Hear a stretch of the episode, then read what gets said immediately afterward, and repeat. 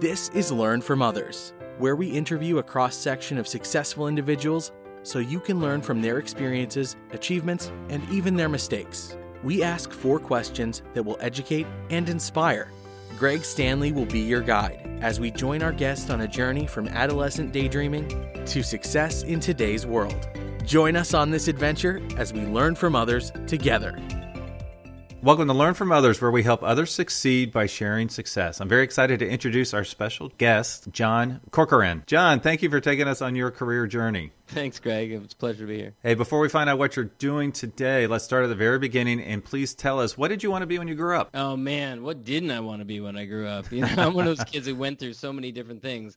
I took animation classes. I wanted to be. This is before computer animation. Like, oh my gosh, that's awesome. I was interested in that. I was interested in architecture. I was mostly interested in the more creative types of pursuits. Um, I was interested in being a writer, which I have been throughout my career, so that stuck. So yeah, I mean, a number of different things. I was very interested, still am interested in rockets and space travel, although I never really got into science or anything like that, so I don't have much of a chance of getting to space unless I'm buying a ticket on one of SpaceX's uh, rockets or Richard Branson's rockets. But yeah, I mean, I, I, I honestly probably other than the writing aspect, because I've written in all of my positions. Um, and in all my job functions, I don't know that there was anything that I, you know, that I wanted to be as a kid that I became as an adult, you know, and I think that's okay. Things things are fluid, and you develop new interests. It always happens. That's funny because I feel like I have too many interests, and that becomes, you know, you can freeze somewhat. You know, it can that's be paralyzing. True. Yeah, that's know? true. Also, yeah, but I mean, I've, I guess I've tried to find other ways to explore those interests. Well, what was your first job? Your first real job where you got a paycheck? Man, I was just talking to my kids about that this weekend. Um, this is going to date me a bit, but uh, I worked at a, I worked a bunch of jobs in, in high school, um, I worked at a summer camp one summer and I made, I think it was $13 a day. It was like a per diem for some reason. That wasn't minimum wage. It was way below it even at the time. It was like a, for some reason, we were like 14 years old and they could get away with paying us that little amount. I'm not sure how it didn't violate labor laws. And I, I worked at a Christmas tree lot one Christmas season, which was miserable. It was horrible. Like I was lifting these big heavy trees onto the roofs of people's Mercedes and scratching up the top of their Mercedes.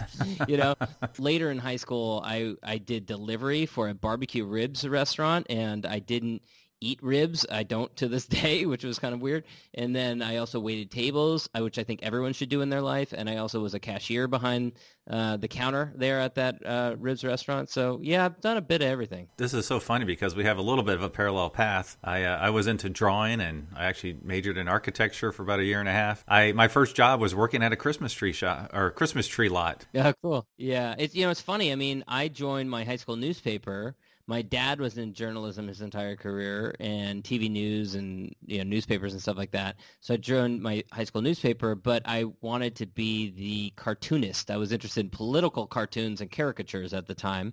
Again, illustration drawing. And then there was a, one other artist who joined the, the staff, and it was a small staff, like 15 people or something. And he was much better at me than, than I was at drawing. And so I was like, well, forget this. So I started writing, and I ended up becoming editor my senior year of the of the newspaper, and going more in a, a drawing and more in a more in a writing path, um, which is cool because I, I, it was another outlet for creative expression. Right. Well, that's too bad you got you know some competition in there, but it sounds like you made it, made your way through it. yeah, exactly. I mean, sometimes you got to be honest with yourself and be like, okay, is this the thing that I have that is an unfair advantage, you know, or is this the thing that I can be better than everyone else at? If not the best in the world, certainly, you know, is this something that I could maybe with with a, a number of years of practice and honing that I can not just love, but I can also be really good at it, and people will want to pay me for.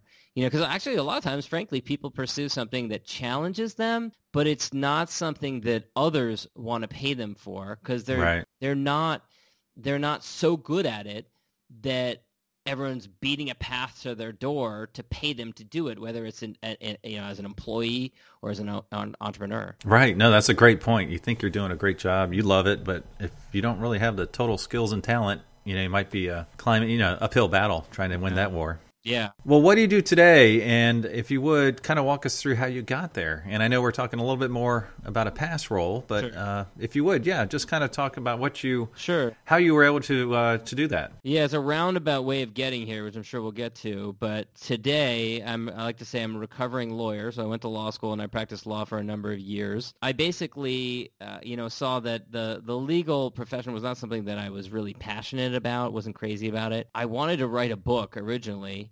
And everyone said, well, if you want to write a book, you got to start a blog because that's how you build an audience. So I did that. And then I went down this whole rabbit hole. And eventually through my own podcast and my own blog ended up replacing my income through that. And then in a roundabout way, uh, my business partner Jeremy Weiss and I uh, partnered up. We started doing live events together. And essentially what we do now is we connect uh, business owners to their ideal prospects. So every business needs customers. Every business needs clients. And they can get them either directly or they can get them through referral partners. And so we help them to make that connection.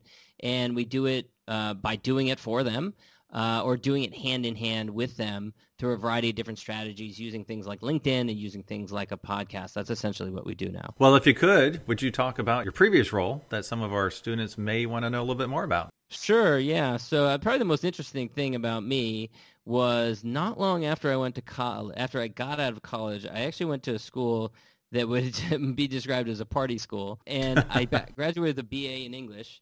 And I actually became a writer in presidential letters and messages at the White House during the uh, presidency of uh, Bill Clinton back in the uh, in the 90s and early 2000. It was an amazing opportunity. I had interned in the White House speechwriting office, kept in touch with a bunch of speechwriters there, and was interested in coming back and ended up coming back and working there for a couple years. And it's amazing to be 23 years old and to be writing things that is in the president's voice. And I even wrote you know proclamations which not many people read these days but they're historic documents that date back even to George Washington. So literally like I sat down at my desk and my computer and was writing out documents that I knew that 200 250 years ago George Washington or John Adams or you know Abraham Lincoln were probably writing with a quill pen under you know uh, lamplight in in the White House. So it was a pretty amazing opportunity and um, a real privilege to be able to do it. Now, walk us how you were able to get that job. So it sounds like you went to college, and in college, you had an opportunity to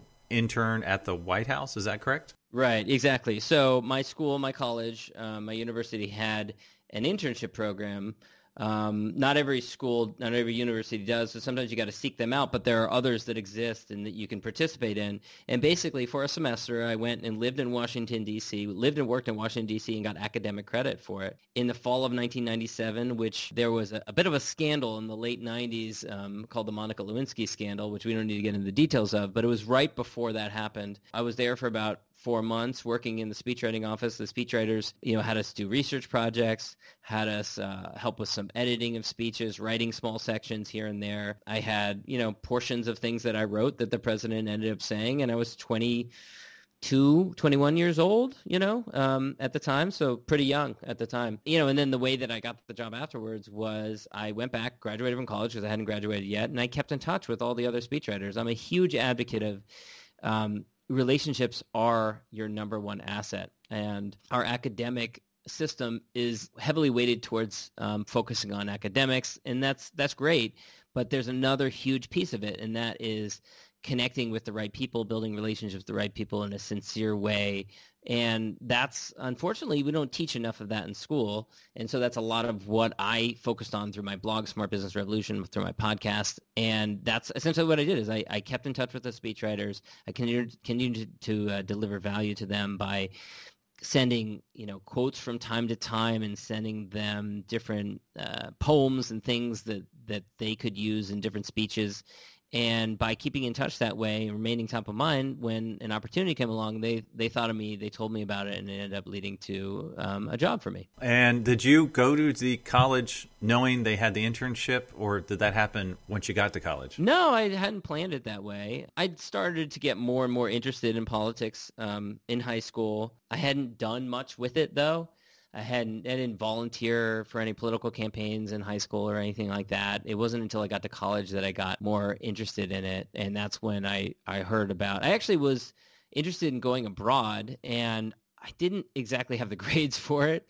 My grades weren't that great, and and you had to. Um, I mean, they were okay, but I, I had to have a pretty high GPA in order to qualify for my school's study abroad program for certain countries. And I mm. wanted to go to a Spanish-speaking country for a year, for whatever reason. That was just. I mean, you know, I just that was what I wanted to do, and I wasn't really all that flexible on it. So I, I probably could have gone to another country, but I didn't. And when I didn't qualify to go study abroad, I was like, well, I still want to do something else. And I found this program to, to live and work in Washington, D.C., and so I jumped on it. Now, how long were you a speechwriter? I was there for a little under two years. Okay. And what prompted you to transition into something else? After I left the White House, I actually went and I was a speechwriter for the governor of California. I'm, I'm from California, I live in California now and then, and um, wanted to come back to California, so I ended up working as a speechwriter for the governor there. What prompted me, partially involuntary, but I wanted to go back to school. I, you know, at the White House and in the governor's office, I worked with lots of lawyers and also people who'd been to law school but who weren't practicing lawyers and they tended to be the ones who won arguments we'd be in you know these group meetings and stuff and i would lose arguments to the ones who were lawyers and i was like hmm okay well maybe i should go to law school so i was kind of on that trajectory and I was this was around 2003. I was working for then Governor Gray Davis, and Arnold Schwarzenegger, who was an action movie star at the time, decided to hop in the race, decided to run for governor. He became the governor, and my candidate lost, and so I was out of a job.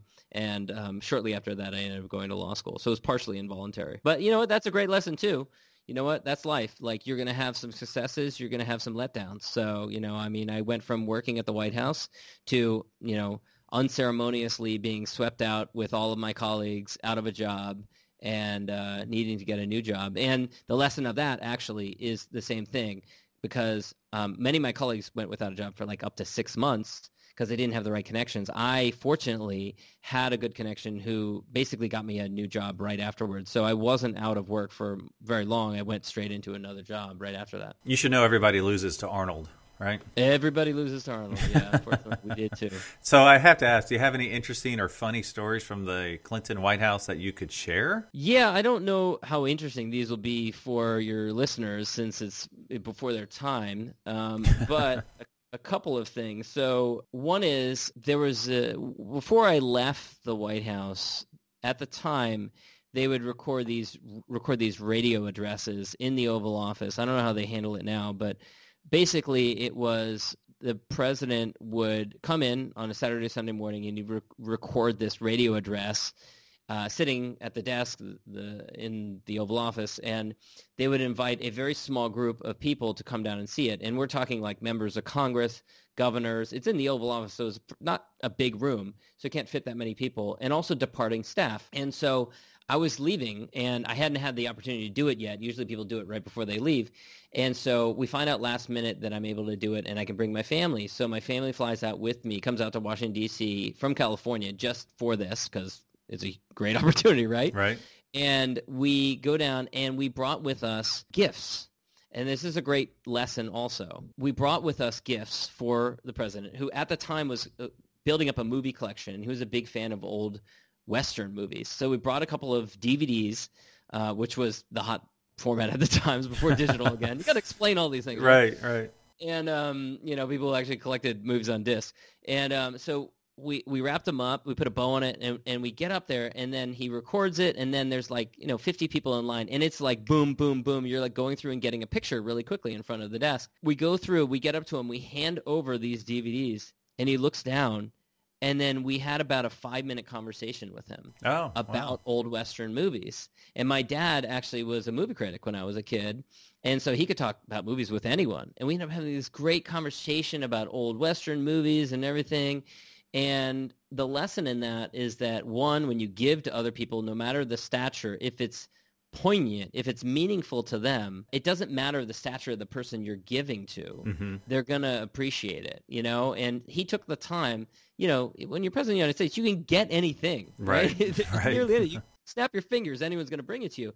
But just the thoughtfulness of that gesture caused him to stop everything. And we had governors, we had members of Congress who were behind us in line going, why is he talking to those people? You know? they weren't sure why. And it was because of that. And the other lesson behind that is, you know, a lot of times, especially, you know, in high school, junior high, college, you're intimidated by connecting with higher level people and you often think what could i possibly add of value to that person?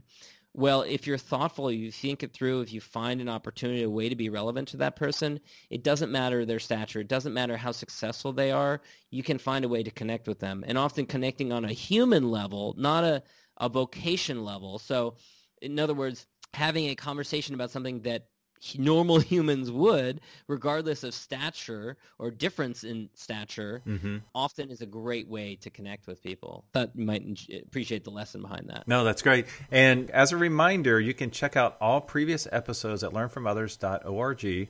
If you are an educator or a student, you can search for podcasts by career clusters, and additional resources are under the resource tab. So we just learned what you wanted to be when you grew up, which was a lot of different things, including including writing, and what you actually ended up doing, which was writing for the White House and the Governor's Office of California. So if you could do it all over again, and let's let's just keep it to that function, uh, what would you do differently? What would I do differently? I think I probably would have explored these interests earlier. In in retrospect, I can see why I didn't because I was exploring many other interests. Mm. I mean, when you're in high school, it's not like you have extra time. A lot of times, you know, you're busy with studies and you know i was on the football team and i was editor my senior year i was on the football team and i was editor in chief of my high school newspaper plus academics and i also worked a job as well so you know you have a lot of things on your plate but you know in retrospect i think i would have explored these interests earlier and and worked to make connections in the field earlier. Right. So it goes back to the networking piece and just exploring some more, right? Yeah, absolutely. Right. Well, let's make the assumption that someone in our audience wants to be a political speechwriter. What advice would you give them? It's a tough world right now, especially in Washington D.C. It's a very cutthroat business and it's very bitterly divided uh, right now. It won't always be the case like that though. So um, no matter what side of the aisle you're on, I wouldn't get discouraged or dismayed by the lack of decorum, the lack of cooperation that's been happening in, in recent years. A lot of that is by design, and it's amazing the founders who created our country over 200 years ago, the lasting nature of our democracy. I would say if you're interested, read as much as you can, study as much as you can on the topic and see if you can reach out and connect with some people who've worked locally in some of the professions because there's amazing similarities. If you want to be a speechwriter for the President of the United States, start by writing a speech for your mayor, your local mayor or city council member or something like that. And start by volunteering. You know, some of the best opportunities that came, and I realize not everyone can do this. It's unfortunate. But some of the best opportunities that came to me came from working for free or volunteering. Right. It just gets you a, a foot in the door. So if you can do that, um, even if it's not a lot of hours a week or a month, see if you can get in the door that way. That speaks to the networking piece, building relationships, providing value to others. Yeah, and use what the networks that you use the connections that you have already. So your parents, you know, use um, neighbors, use your friends' parents. Let everyone know what you're interested in, you know, because a lot of times people don't know what you're interested in. They don't know, and they've got enough stuff going on in their in their lives. So you got to tell people what you're interested in in order for people to be able to help you. Fundamentally, I think people want to help, especially younger generation. Um, if you seem motivated and passionate about it, so you know, take some time to tell people, and they, you know, might you never know, they might know someone that would be a great connection for you. Well, are there any current projects you're working on that you would like to share? Yeah, you know, I'm I'm as engaged and excited about what I'm doing now as I was back then. Believe it or not, when you're 23 years old and you're writing um, short uh, speeches and scripts and things like that, like any medium, sometimes it, it can get a little tiresome, you know, because the medium can be limiting. You know, that's what drew me to go to law school. That drew me for to go on and, and find other challenges. Um, today, we work with some great clients, interesting entrepreneurs, and help to connect them to the people who ex- who light them up, the people who excite them, and that is incredibly gratifying you know, the funny thing is, I, you know, I worked in the White House, and for the last many years now, I volunteered without pay from a local board in my town of 9,000 people. And in many ways, I get, you know, more satisfaction, equal satisfaction from that function as I did working at the highest level of governor government. And this is like the lowest level of government, right? right. So find what it is excites you. Find what is passionate, it makes you passion, uh, it makes you passionate, makes you excited, and pursue that and do it for your own reasons. Do it because it lights you up because there's always external pressures from family, you know, peers, that sort of thing. And I've seen a lot of people who go 10, 20 years pursuing something and that they're not passionate about. And that's really sad to see. So that would be my advice on that. Fantastic advice. That's really great because if you're doing something you enjoy, you never have a day at work. You're always doing something right. that you really enjoy. And of course, I mean, it goes back to what we said at the beginning, which was don't just follow something that you're passionate about. You know, it should also be something that others want from you. You know, and a great question for you to ask is ask peers, friends, colleagues, you know, friends, parents, what do they think of when they think of you? And ask them to be brutally honest, you know? I mean, if you're in high school, you're junior high, yeah, it might be baseball, it might be basketball, whatever. It might be hanging out, you know? But as you get older, that's a great question to ask people because you might find that people think of you for something different than what you think of yourself for. And you need to balance what you're passionate about with also what other people want from you, what others see you as an expert in, because it might be, it often is something that you just take for granted because it comes rather easy to you. Mm-hmm. If it comes easy to you, you might feel like, oh, yeah, it's no big deal, right? Whereas for others, it's very challenging. And there's a there's a zillion different examples I'm sure we could give for that, right? From, you know, basketball to drawing to writing to mathematics, whatever, you know. Oftentimes if something comes naturally to you, you still enjoy it, but it's very challenging for others, but you diminish it. You you minimize it because you don't realize that it is something that others really value. So that's a great question for you to always be asking people. What do they think of for you? What what do they consider you to be an expert in? And it'll help guide your path going forward. No, that's really great advice. It makes me want to ask people around me. so, no, that's great. Well, I've, we talked about before. I'm a big car enthusiast, and uh, could you yes. tell us what was your first car? I love that question. My first car, unfortunately, or fortunately, 1982 Oldsmobile Cutlass Supreme T-top. My parents oh, wow. had it they bought it new in 1982.